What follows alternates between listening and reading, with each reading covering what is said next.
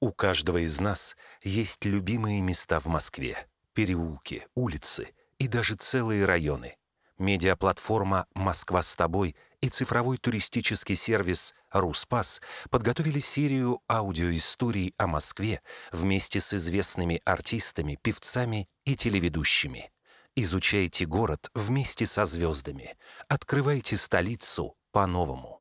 Своей историей о судьбоносных маршрутах на чистых прудах делится Анатолий Белый. Здравствуйте, я актер Анатолий Белый, и я хочу вам рассказать о своей Москве, о своих московских маршрутах, о, о тех местах, которые для меня в жизни играют большую роль и которые я очень люблю, которые вспоминаю.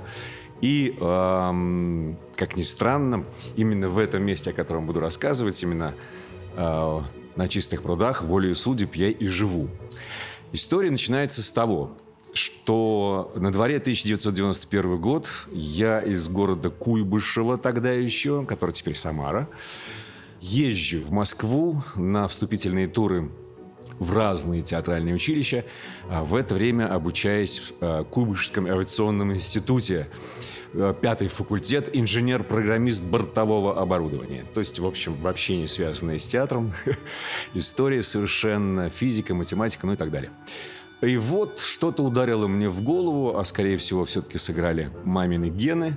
И во мне проснулась любовь к театру, тем более, что я уехал из дома. Родители в это время живут в Тольятти, я живу в общежитии в Куйбышеве.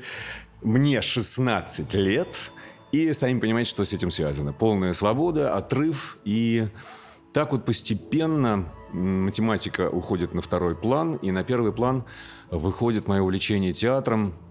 Началось все с друзей, а, физиков, лириков абсолютных, которые увлекались э, музыкой, э, были абсолютно меломаны, мы покупали диски Jesus Christ Superstar, польские какие-то там везли из Польши. Ну, в общем, это на дворе был 1988 год.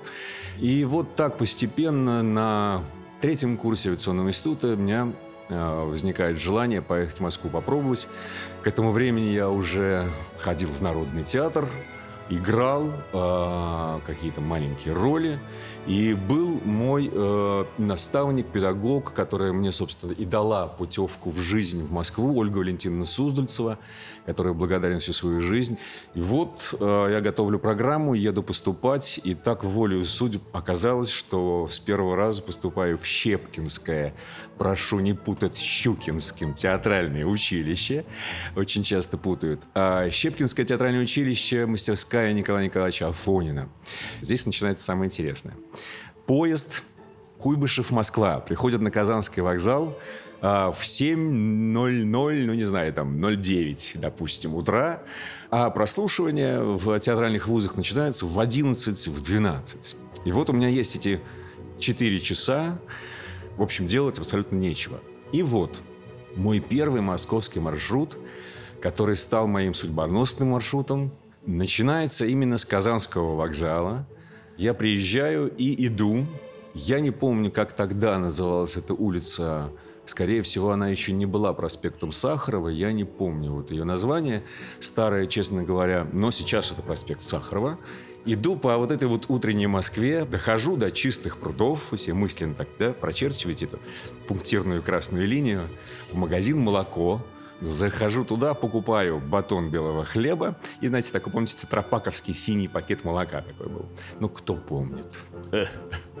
Сажусь, собственно, на лавку на чистых прудах. Не знаю, около Грибоедова или чуть-чуть дальше прохожу к современнику туда. Но это, это я сейчас говорю. Тогда этого ничего не знал. Сажусь, просто мне нравятся пруды, ну, как бы, то есть бульвар, красота, деревья стоят. Э, зеленые, дедушки и бабушки гуляют с внуками и собаками. А, и вот я сижу, напитываюсь, собственно, вот этой Москвой, жую, значит, с хлебом молоко это, завтракаю, повторяю тексты. То есть со стороны, наверное, выглядело так, что какой-то парень в джинсовой куртке странный э, сидит на скамейке или ходит вокруг нее и что-то бубнит про себя, размахивает руками и, значит, пьет молоко с хлебом. Это выглядело примерно так со стороны. Потом, как бы я, ну, позавтракав, положив в рюкзак остатки еды, иду гулять. Иду гулять, и именно вот по Чистопрудным переулкам так сказать, плутаю по этим местам, дохожу до Лубянки, не заходя в детский мир, мне он не нужен совершенно, иду дальше вниз по Пушечной и дохожу до Неглинной, собственно, улицы, где находится театральное училище имени Щепкина. Ну, потом какие-то в первые разы еще, когда я пробовался в остальные вузы, я все ходил пешком, я поднимался к школе-студии МХАТ, пересекал Тверскую, шел вниз, к, значит, на Арбат, Щукинское училище. А, да, мимо ГИТИСа еще, собственно, проходил консерватория ГИТИС. То есть маршрут был очень такой, да, все театральные институты, как оказывается, находятся практически на одной прямой у нас. И походив э, в остальные вузы и слетев благополучно везде с туров, я оказываюсь э, в Щепкинском училище. И вот этот мой маршрут, он, собственно, повторяется несколько раз, пока я приезжаю в Москву на поступление. Потом э, я живу уже в общежитии Третья Тверская и Ямская, площадь Фадеева, э, Дворец пионеров. Но это уже совсем другая история, хотя тоже очень знаменательное. Но вот этот первый московский маршрут, вы знаете, он в моей памяти, конечно, врезался надолго, я думаю, что навсегда, потому что это самое первое. Мне 19 лет. А, я просто один на один приезжаю в этот город, сразу скажу, вот у меня никогда не было такого ощущения, я сейчас приеду, покорю Москву, поставлю ее на колени, вообще тут буду суперзвездой. Вот не было такого никогда. Я приехал в этот город, и вот с этими утрами, если можно так сказать, напитывался этим городом и знаете, я почти сразу понял, до этого я практически не появлялся в Москве в детстве. Проездом, что там с мамой, папой мы там как-то бывали, но я и города так и не знал, в общем-то.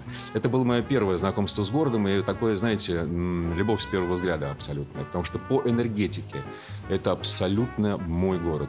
Где бы я ни был, как бы ни были прекрасны Париж, Рим и что-то еще, меня тянет сюда, в этот город, в то место, где моя любимая работа, любимая семья, любимые люди. И это уже какая-то не то что часть моей жизни, это, ну, наверное, какая-то часть души уже, да, Москва для меня. Восемь лет назад, э, живя с женой, с детьми, с семьей на Юго-Западе, у нас возникает желание э, сменить обстановку, и переехать в центр. Вот. И мы ищем квартиру. Я в это время снимаюсь в Минске.